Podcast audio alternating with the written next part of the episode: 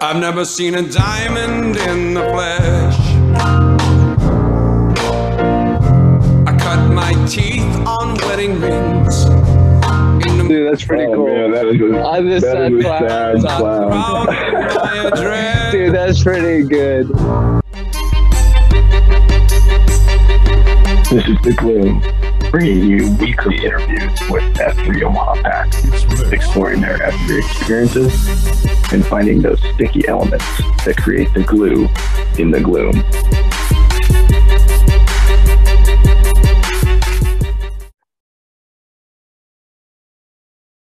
All right, uh, here we are. This is the the Monday of our uh, F3 Omaha five year anniversary, and we've got a really special uh, guest with us uh, to have a conversation. Uh, hopefully, just to uh, share some insights about the history of our region, but also uh, just to share some insights from a, a really smart and wise man. He actually turned 50 in you know in the course of the F3 Omaha reign or region here. So wait time, man. We're really glad to have a chance to talk with you. And um, man, it's the five year anniversary week. What tell us some of the things you're excited about for this week?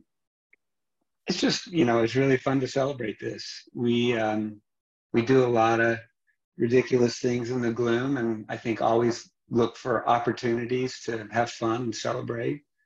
And uh anniversary re- week is when we really kind of turn up the volume on our our desire to get together and celebrate. And you know f3 is all about the fellowship of what we do um, in the gloom and outside of the gloom. And i think if there's one part of this week that I look m- most forward to, it's all the things that we do from the second F standpoint of how we get together and really strengthen the glue that holds all the packs together. Yeah, and you gotta, I mean, bringing it here, I'm sure, you know, we're we're eclipsing year five. Uh, I'm sure there was some thought like, God, I hope this even makes it year one that we even have an anniversary.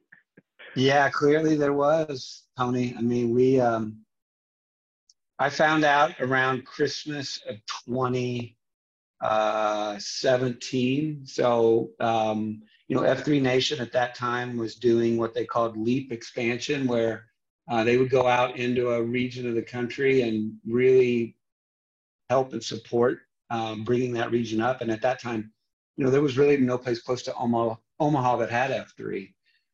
And they also clearly didn't know their geography very well because they wanted us to launch in February. And I was like, there's just no way that we can start a new region in this climate in February. And I pushed back on a little bit. I said, I just think it would be a little bit wiser for us to start in April. Uh, hopefully, there won't be snow then.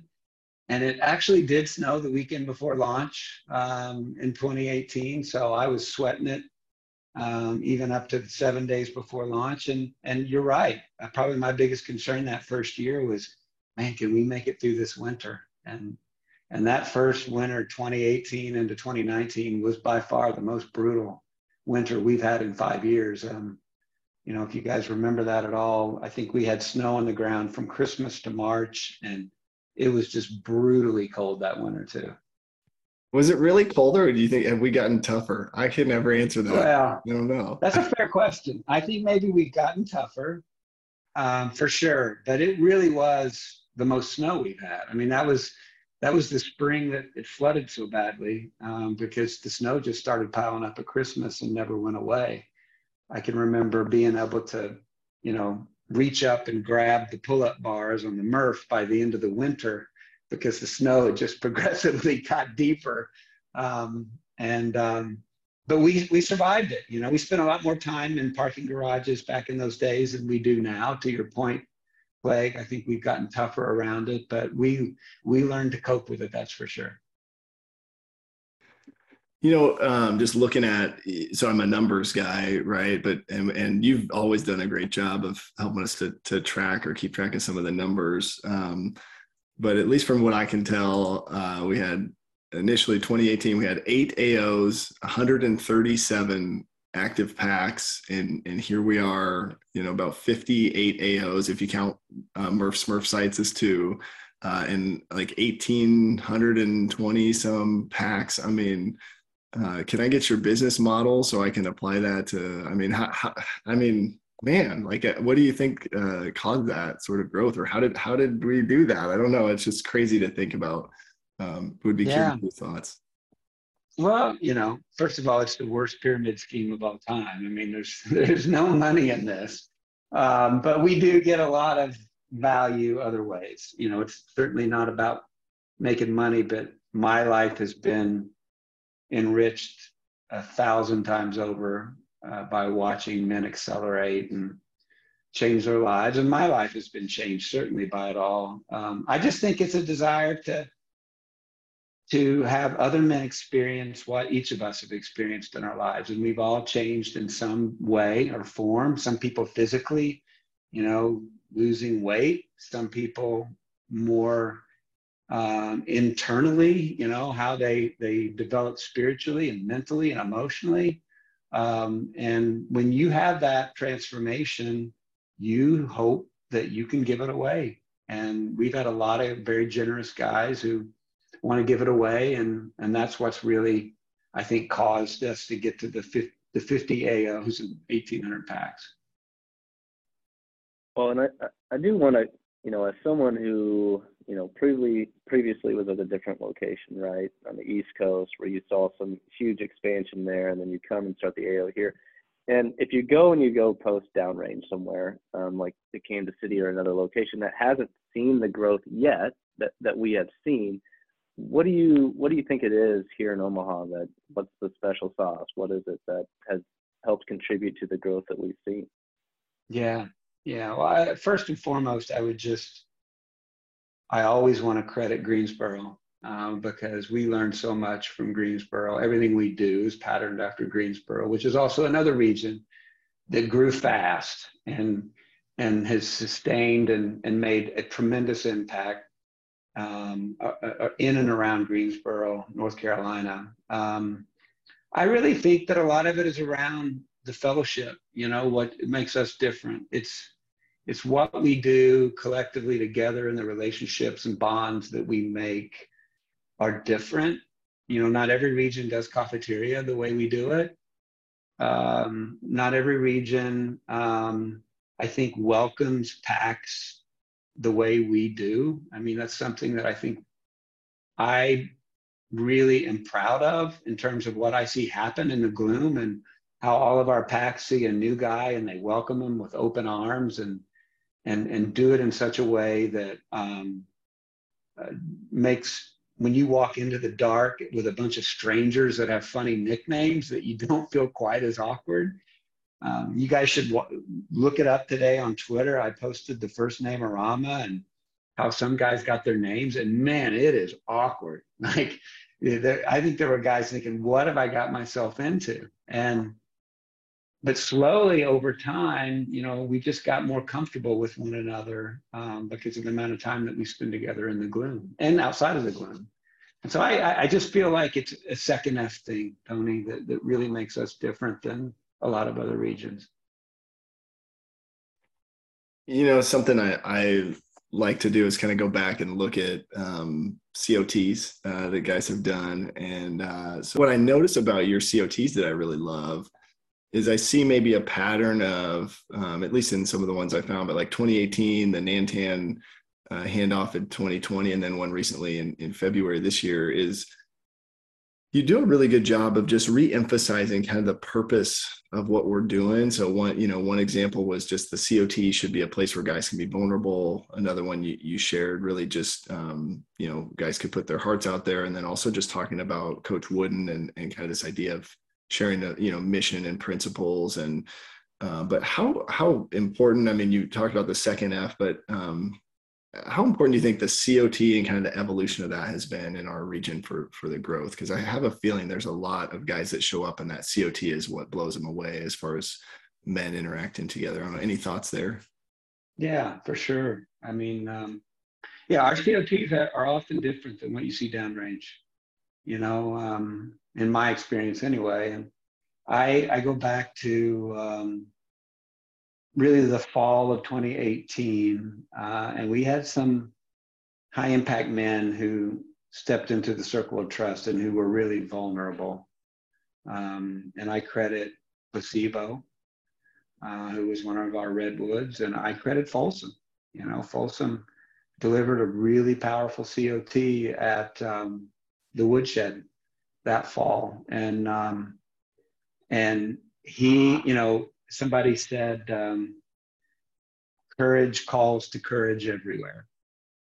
Um, I can't remember the name of the person who, it's a female from England who made that quote, but um, I love the quote, and I think COTs are a place of courage. You know, courage calls to courage everywhere. When you see one guy step in and be courageous and be vulnerable, it it calls it calls to others to do the same. And as much as I like somebody who reads some really smart excerpt from a book or you know brings wisdom from someplace else the cots i remember the most are the ones that come from a guy's heart and they're talking from their heart and they're talking sometimes from a place of of brokenness that they're trying to figure out and you know what inevitably happens when you come into the circle of trust and you think you're alone you never likely get to your car without realizing that somebody else there is either currently struggling with the same thing or has before and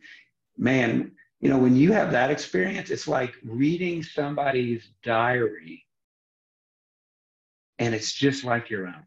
Like, you know, you're like, oh my gosh, I wrote this in my diary. I thought I was alone in this. And then I read this and it's like, no, there's other people that that, that are just like me. And that is powerful. And and I think, yeah, you're right. COTs are important and, and particularly the ones where where guys get courageous and, and vulnerable. It was uh, just well, just for the sorry, just real quick. It was Jeanette Winterson uh, was the uh, yeah the the famous uh, British activist there. So thanks for sharing that. I love that. courage calls to courage everywhere. Great quote. Yeah, I guess I mean my follow up there would wait time is how do you encourage that? How do you encourage the guys to do that? Um, you know, I remember my first COT. I memorized every single bit of it and rehearsed it because I wanted to impress you guys with what I was saying and then as you as you kind of go through it you're like oh well i didn't even prepare anything. I'm just going to talk to you guys about what i'm feeling that day. I mean it it took me months of posting and queuing before i was even ready to get there. So how do you i know we're doing a good job of facilitating that environment but how do you encourage the guys to kind of jump in um, kind of off the bat? Uh, you take the first step i think is is the answer to that. It's it's you know i mean my I remember the COT I had to deliver um, three months into F3 starting in 2018 when I'd lost my job in at the med center and I absolutely dreaded that COT. I did not want to deliver that COT. And a number of guys that were in F3 were all associated with the med center. They all knew it. But for me to have to, to speak it out loud in a COT like I was was dreading that that moment.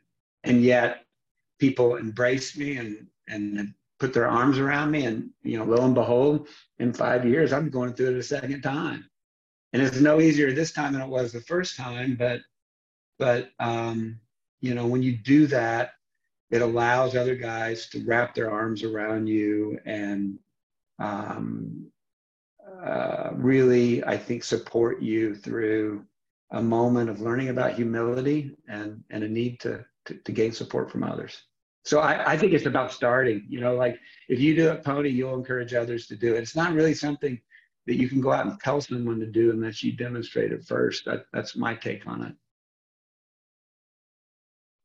Yeah, I, I love that. And especially because um, you did the same for me, you know, and I'm sure you've done the same for many other guys, but I think, I think it's, you know, each guy has to get to a place where they're willing to share what they're going through. And then uh, when they do, we got to meet them, meet them with love, um, which is, which I think is the culture we've, we've created for sure. Uh, wait time, I, you know, we've got a lot of guys this week. We're, we're really trying to get guys engaged in reading uh, Freed to Lead. Um, you know, so just you want to get your thoughts you know on uh, just that that book as a whole i don't know if you remember maybe the first time you you read it maybe the pieces that uh, that you identified with, or some of the things that you would hope uh, somebody reading it for the first time would really pay attention to? Yeah, yeah. I, I mean, I, I just think first of all, you know, F3, like any good cult, has its own language. And, uh, you know, we laugh, but there's some truth to that. And when you're in FNG and you've come in and spent even a few months with us, um, you may wonder, like, why do we use this language we use? Where does it come from? And I think Freed to Lead One begins to kind of give you a little bit of the backstory of of, of how you know how we were founded, why we exist, where this language comes from. Um, but when you read it, I think it it really speaks to kind of this universal condition that men have, where there is just something missing in their life, and you know we all go through it.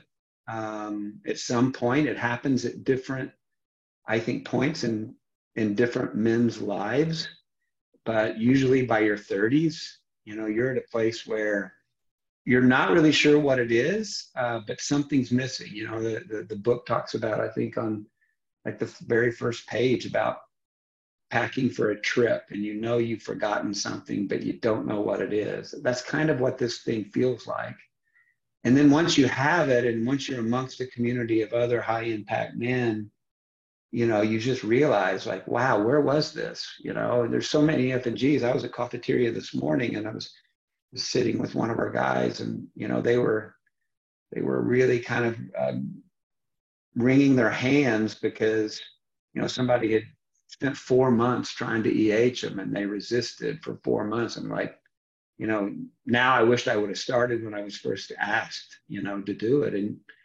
you guys have heard those stories from other guys before. It's like, um, once you, you, you realize it and you're here, it's like, oh, wow, where's this been my whole life? What um, I, I love that, and I, you know it, it's funny, right? Because there's clearly there's a higher power out there that's kind of getting everybody's heart in the right space, right? I, I, feel like we've all had those guys where you've you've EH'd them, EH'd them, then you stop talking about it, and then they they reach out, right? And they're all of a sudden they're ready, uh, and you know by no no uh, work of our doing, right? Um, curious your thoughts. You know, there there are some terms that maybe we use more frequently than others, and you know, so this idea of of like a sad clown.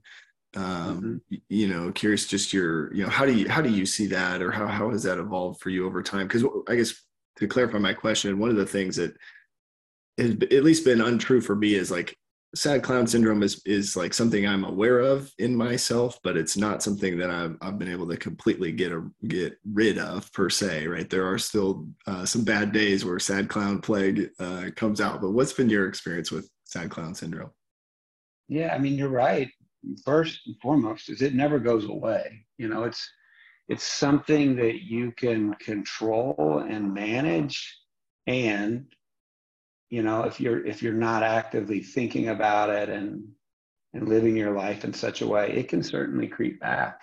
And and it happens. We see it happen. We see it happen to ourselves. Um, i just think it's you know there's a certain tendency for men to just kind of numb their emotions and we we do it different ways you know we we do it um, by sometimes spending too much time in our jobs. Uh, we do it with alcohol and drugs. We do it with talking about th- meaningless things like, you know, how how college football is going, you know, and whatever we can do to not talk about how we feel. And you know, somebody said a Southern man is one who doesn't talk to their emo- about their emotions until they've had about three drinks. And I think there's a lot of truth to all men, not just Southern men, about that. Is is that you know we're just not very good at that. And there's a lot of institutions and organizations that have tried to help men help themselves. Um, but I just think F3 has uncovered something around, you know, as we talk about uh, the first F is is really um, what draws people in. It's the magnet. The second F is the, the glue, and the third F is the dynamite. if if you in, you know there's a purpose to the order you know um, if you start with the the third f and the faith aspect you know guys will just that they won't stick around for that but if if you first have the glue and the fellowship that wants guys to just keep coming back they're going to get to a place where they're going to be seeking out the third f of faith um, because it's just kind of the natural growth transition that that we all seek to you know we all seem to pursue well, and maybe we back up a little bit here, and, and just your opinions, not an official diagnosis, but you know, you're talking about this this issue of men not being vulnerable, right? Or they're not feeling like they're free to share their emotion, or they think it's it's a better way of living to kind of keep that reserved and keep that private. What do you think it is like that creates that? And maybe you can speak from personal experience or, or your own prognosis here on, on what you think the underlying problem is. Hmm. That's a really good question, boy. If I mean, if you can really get at that, you, you're you're going to do something. Um, you know, some of it is just comfort. You know, like we all want to be comfortable, and um, you know, the old Pink Floyd song Com- "Comfortably Numb."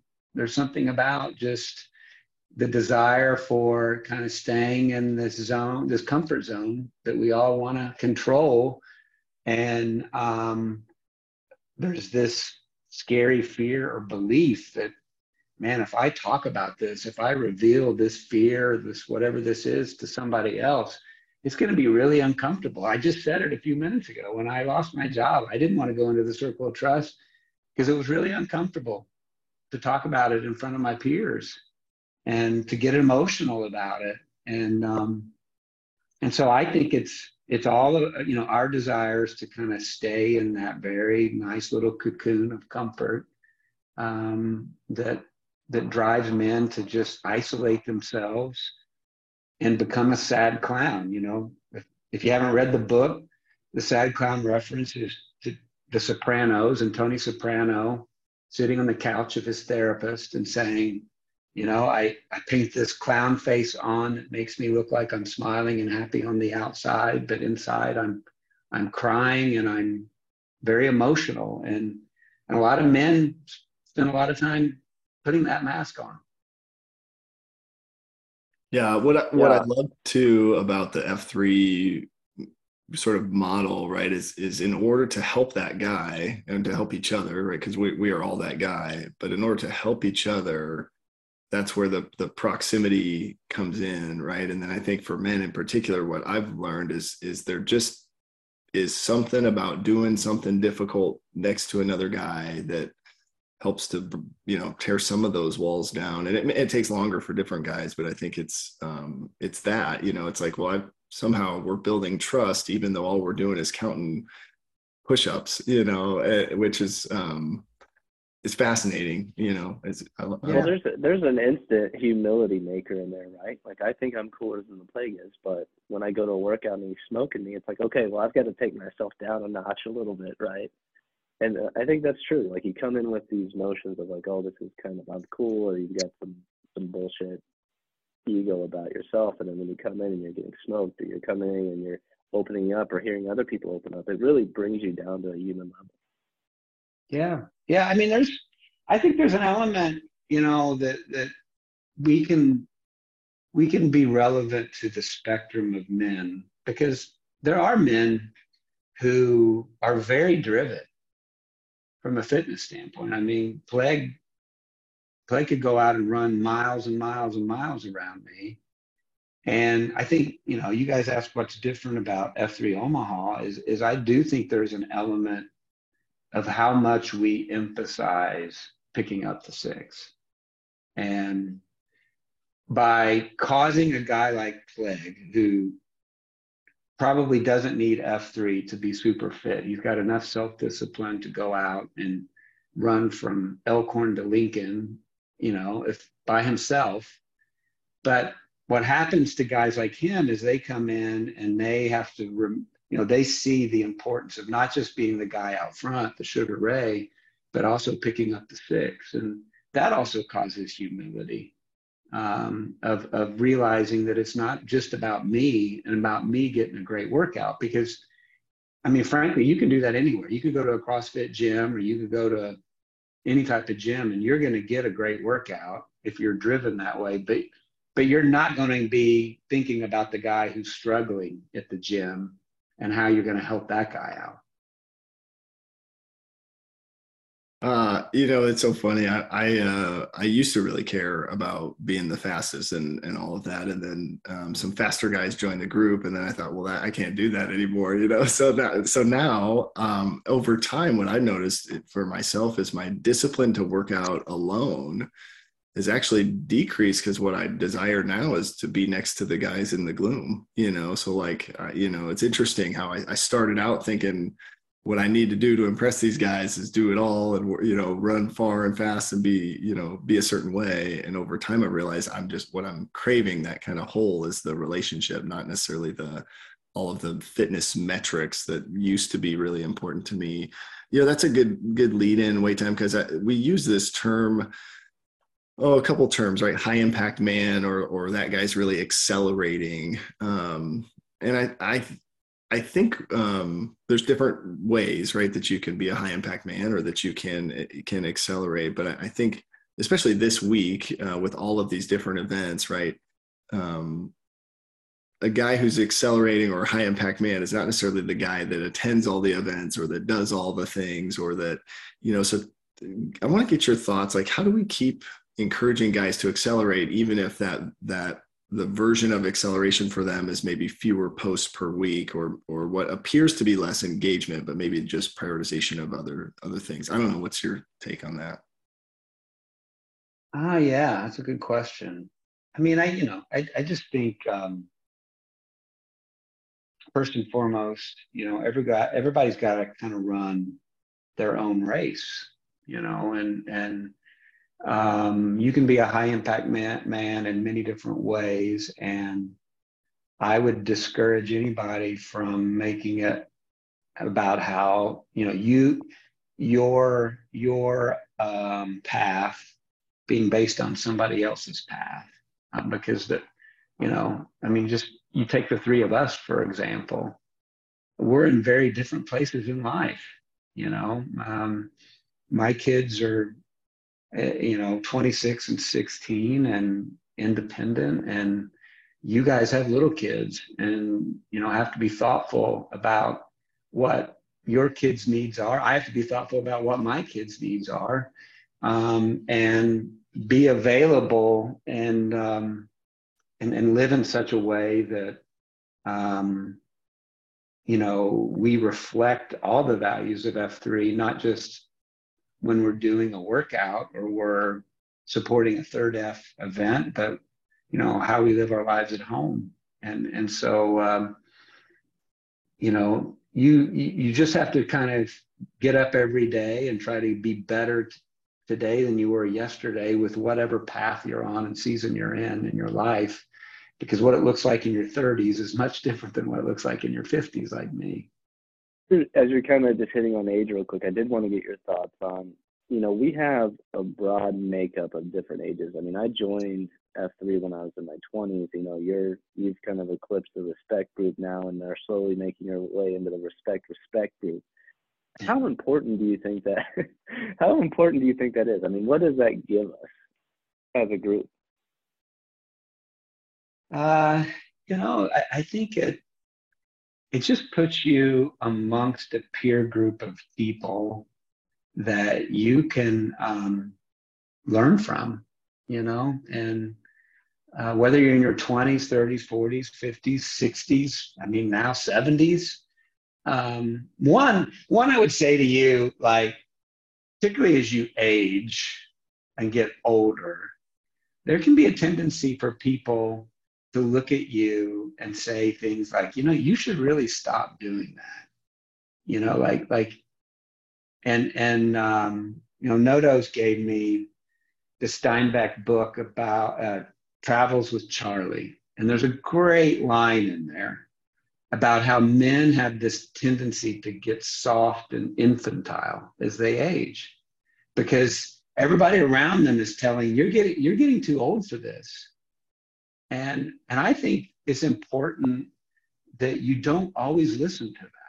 You know, like like I think it's going to be really interesting to watch, you know, you guys and and even the respect guys that are are part of F3 today and and and hopefully everyone stays locked into this community and see how how people how men live differently that are doing this um, because i tell you when you get to your be my age and even in your 40s and you start going back to your high school class reunions and you start looking around and you can very quickly tell who's been living hard and who's been posting at f3 and um, and it it happens rapidly when you start getting in your 40s and 50s and so good on both of you uh, that you started this as young as you have and and and help you make the right decisions now that a lot of us that are in our respect age group wish we'd started when we were your age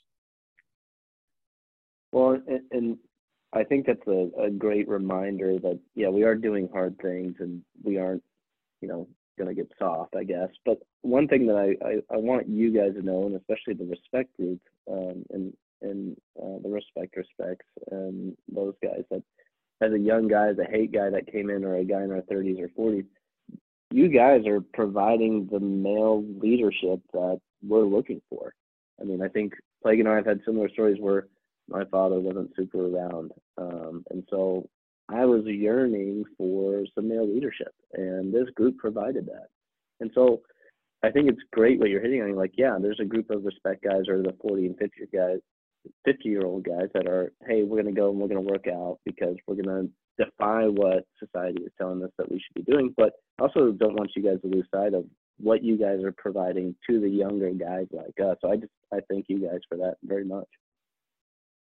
Well, we've the respect guys. Uh, I think if if they were all here, I'll speak on somewhat their behalf, only because I've heard them say this. Is you know we are we're still trying to figure out life as well.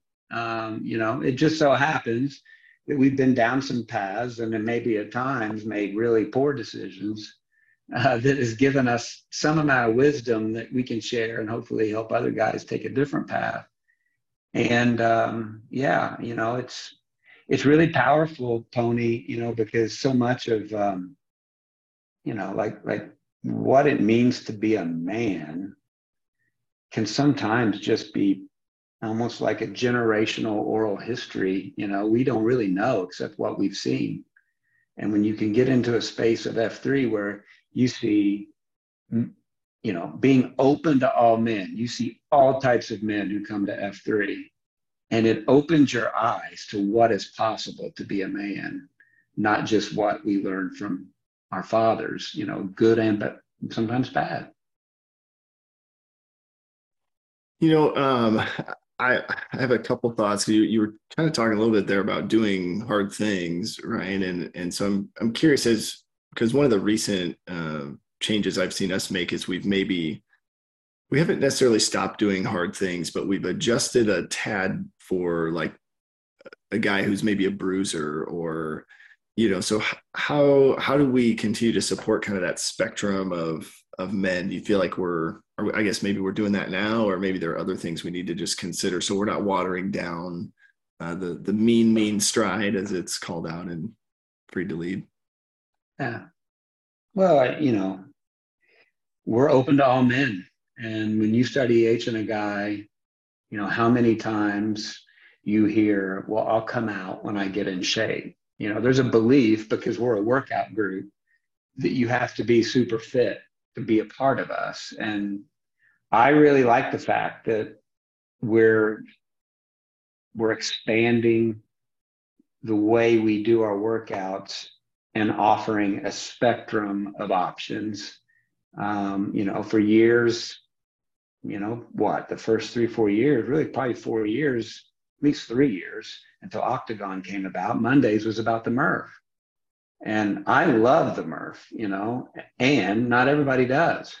And and you know at times there were guys who just monday became a, an off day because they didn't want to murph and you look what's happened with the octagon and with coronado um, you just see a whole new group of men who post now on Monday um, consistently uh, who might not have been um, feeling like our workouts were accessible to them when we were just doing the Murph. So I think it's great that we can still keep doing the Murph, which is really tough, and we have options for guys who are who are injured or who are maybe just not at a place in their life where they're capable of doing a Murph and they can still be a part of it. Yeah, I, I love that. It's it, like you said, it's part of our our principles, right? To be open to all men and and offering uh, workouts that meet guys where they're at. Um, I did finally think of my question to you, kind of segueing into maybe just your thoughts on on masculinity or or kind of the state of male community leadership. Um, but I, I, was thinking of a of another COT you you shared where uh, because I think perception, right, of ourselves and of others is really important in all of this. So you had shared a quote, and I don't know who this one's by, but it's it's kind of the I'm I'm not who I think I am. I'm not who you think I am. I I am who you think I think I am, or I I, don't know exactly how it goes. But talk to us a little bit about just what are you seeing as a as a man in your 50s, and just as you look at the state of of men in our community, what what gaps do you see? What things should we be uh, kind of focused on? Yeah, boy, you know, it, it, it's really interesting to me that it, you know, just that question can be such a lightning rod uh, uh, debate. And, you know, I, I, I guess I hope that um, that any conversation about what it means to be a man or to be masculine is kind of a conversation of abundance and what I mean by that is that I think at times where people get really critical of what it means to be a man, the reason they do that is because they believe it's at the cost of others. You know, that it's it's kind of for selfish reasons. Um, you know, the book Iron John, which is a great book. If you haven't read it, I would encourage you to read it. It's, it's it's dense. It's not an easy read, to be honest. He writes about men, and he he talks about the difference between being a wild man and a savage man, and and that there is a a nature among men that we are we want to be a wild man. You know what? We want to be somebody who uh, has a certain wildness about us and, this, and, and a bit of adventure boldness, uh, which I think we should very much embrace and that's different than being a savage man, where there's a nature of a savage man who it's for self selfish reasons that you pursue those things. And I think, you know, we have had a history where there's been plenty of savage men that gave masculinity a bad name. And, you know, I, I think that you can still appeal to the nature of a man just as you can appeal to the nature of a, a, a woman uh, and doing it in an abundant way that honors everyone. Um, it would be the way I describe it. Man, that sounds a little bit reminds me of the reacher concept in uh, in Freed to Lead. That um, yes, I, you know, I, I was talking with uh, grills earlier this week and for some reason it's that reacher concept that that distracts me from my con- concentrica a lot right it's it's this mm-hmm. false illusion that there's some you know fantasy world where i have no responsibilities um it just couldn't be further from the truth but man wait time um you know hopefully you know i've heard rumors uh about a future book. So guys should check that out. Uh, if, if Wait Time drops a book, uh, expect expect the sales to go through the roof. But um, I mm-hmm. do want to get uh, kind of lighten the the mood a little bit with maybe some uh, some of your your fun uh, stories. I don't know if you would share. I think the first time you did the the Bridge of Hate, uh, there's maybe some fun stories there. Just oh, uh, yeah. to remind guys that amidst all the seriousness and, and trying to reinvigorate male community leadership, I think there's there's been a lot of fun uh, that's occurred to build relationships. Yeah, for sure. I mean, you know, we're not doing it right if we're not laughing at ourselves a little bit. And, um, you know, there, there have been a lot of great moments. I, if you have a chance on Twitter, um, take a look. I posted the first Name-O-Rama today, which is maybe one of the most awkward two and a half minutes in F3 Omaha history. Um, watching guys feel really uncomfortable about nicknames and um, being on camera and everything else. It's really it's hilarious. Um, I I still watch NoDoz do the side eye. I can see it out of the office and I laugh out loud.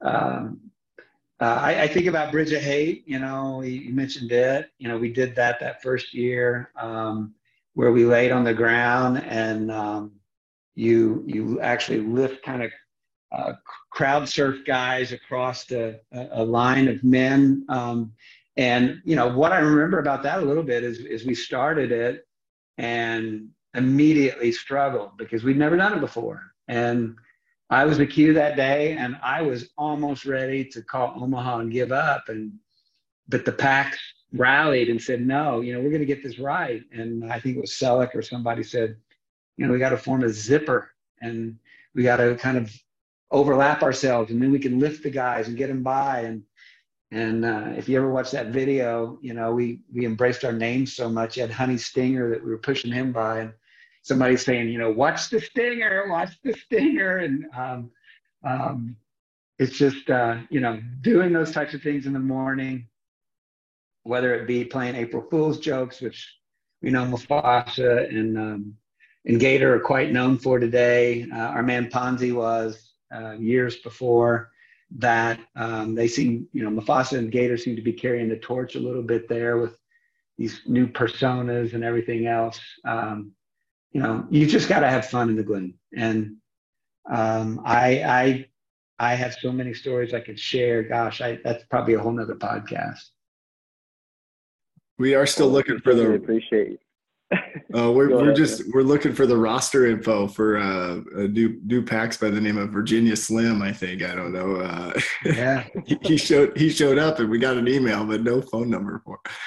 No, that's man. I tell you, yeah, and, and and a pack of cigarettes to go too when he was there. It's fabulous. Well, you know, we're we're here on on five years. I want to get your take on, you know, some of your proudest things. What are you most proud of of you know the group as a whole? What you what you've seen in terms of growth? You know, maybe your own personal development. What do what do we see? Yeah, you know, I think a couple things I'm I'm proud of um, you know the the best decision I made in five years was when I saw the next Nantan in Tater Tot, and you know that guy doesn't get enough credit. You know, I I was the dancing idiot at that at that um, music festival, and Tater Tot became the owner and organizer of the festival. There's a difference. The scale at which uh, Tater Tot operates and the enthusiasm and the values that he has, he exhibits in doing it with such, um, just such love for the packs. You know, he was he was exactly the right guy we needed uh, to take this to the next level. And and you know, it, I could just go down the line um, with what you guys are doing with this podcast and how you help people be seen and tell their story. I, you know, I, I am probably your most active listener. I've never missed one of your podcasts. Sometimes I listen to them multiple times, and I always learn something about guys I think that I've known for five years. And so, thank you for what you're doing. But, but I just it's really nice to see all these different men um, over the past five years who step up into leadership in different ways. And now that we're into um, our region being divided into sectors, you know, it just calls upon more and more men to make this happen every day. And and the capacity that each man has to have in his life um, to lead an F3, to coach his kids in sports, to, to make the M the center of his life. You know, I don't take that lightly. And, you know, guys, you guys and, and Tater Tot and many others who've led, you know, devote countless hours to making this all happen. And, you know, it, it looks effortless, but but it also consumes an incredible amount of time. So I, I say all that is just some amount of just gratitude more than what I'm proud of, Tony, and and gratitude of seeing what guys are, have done uh, to make this thing like a living, breathing organism. I love that. I, I really do. I guess then a follow up to that would be as we're going into our next five, ten, however many years this thing can keep surviving as a living organism. What is, you know, one or a couple of things that you just feel like it's imperative that we keep in mind as an organization, or a call to action, if you will? Yeah. Well, you know, I think um, one is is other regions that are a little bit older than ours will tell you that kind of year four or five, sometimes there can be a bit of a of a, a slumber that hits a region. You know, they you lose guys because they've cycled through all the the levels of leadership, at least in their mind, and they think, okay, now what? There's not really anything for me to step into. And we've seen that in Omaha. So after a guy becomes a site Q and steps away from it, you know, they they still want to find a way to engage. And and so I think the, the, the possibilities are endless for F3 Omaha, as we've seen over the last five years. And I think it's important that that we maintain our culture, that no matter how big we get, if we become 100 AOs, that we still have that welcoming spirit and that culture that we're known for. And by doing so, we ensure that the guys still feel there's a place for them to lead and there's a place for them and that they just don't move on to something else because um, they kind of think, well, I've been there and done that. For us to keep this thing going and breathing, it's going to take everybody, and and and that means guys that were site Qs four years ago, and or guys that are taking a shovel pass tomorrow, like Kielbasa. Man, I love that, and, and maybe we should do a regular, you know, reflections with wait time episode because you you have a lot of great insight and, and a lot of good stories. I am curious just for, for this week, you know, we may have some listeners that are looking to get you know, maybe their autographed copy of Freed to Lead, you know, signed by the OG wait, wait time Nantan. Uh, where, where are you, uh, where are you going to be this week? Do you know any second F events? I know you're leading at the woodshed on Friday, but where, where can we find yeah. Yeah, I think I'm leading on the woodshed Friday. That'll be fun. Uh, Tater Tot and I are going to have a little fun there. Um, Thursday, I may be helping out a little bit. We're, we're kind of uh, tag teaming the maze on Thursday. Uh, Thursday night, I, I think I'm going to try to get to the old horse track, which is uh, was our evening AO for about a year, year and four months. Uh, at Stinson Park, a little workout then happy hour, which is a lot of fun. TC and Cyclone are going to be, I think Waffle House going to be involved there. Um, and you know, tomorrow's uh, both a shovel pass at the Trident. I'm I'm feeling a little pulled because I want to support some of our redwoods. Um, tonight's show will be at um, Cornhusker, uh, but I also may consider trying to get to that Trident shovel pass because that'll be a special day as well. So a lot of great things, and and as you said, I would I would look for the lunches and look for those happy hours uh, because the second half is where it's all at. Yeah, Awesome. Any other uh, thoughts as we're thinking about five year? Anything you know? If if you want guys to take away one one thing from this week, could you nail it down to one or? Mm, just have fun. You yeah. know, um, Saturday is is not really about a brutal beatdown. It is about uh, the camaraderie in the second half, and use this as a week to have fun. Tell tell your favorite F three stories. Uh, laugh a lot in the in the in the workouts and and just soak it all in because uh, we're coming in the best time of year in Omaha. You know, spring and summer in Omaha. This is where it really gets fun. You know, hopefully we're going to begin to be putting away our winter gear. Um, although it seems like this week it might. We're, we're going to have all four seasons, I think, this week alone. Um, so just enjoy it. I, I, I, that's what I want everybody to do. Awesome. Well, I, I love that, and uh, definitely look forward to seeing you out there in the gloom. Let's do a little Name-O-Rama. Sound good? Sure. Yep. All right, Brandon Flearty, 37, The Plague. The Plague. I'm John Whitworth, 31, Pony Express. Pony, hey. Uh, Chad Bruff, 51 wait time. Wait time. Respect, Wait, uh, man. That's Respect. nice to hear after your name. Hey, appreciate you, brother. Yeah, thank you so much, both you guys. I really appreciate you doing this this podcast. It it means a lot to the packs.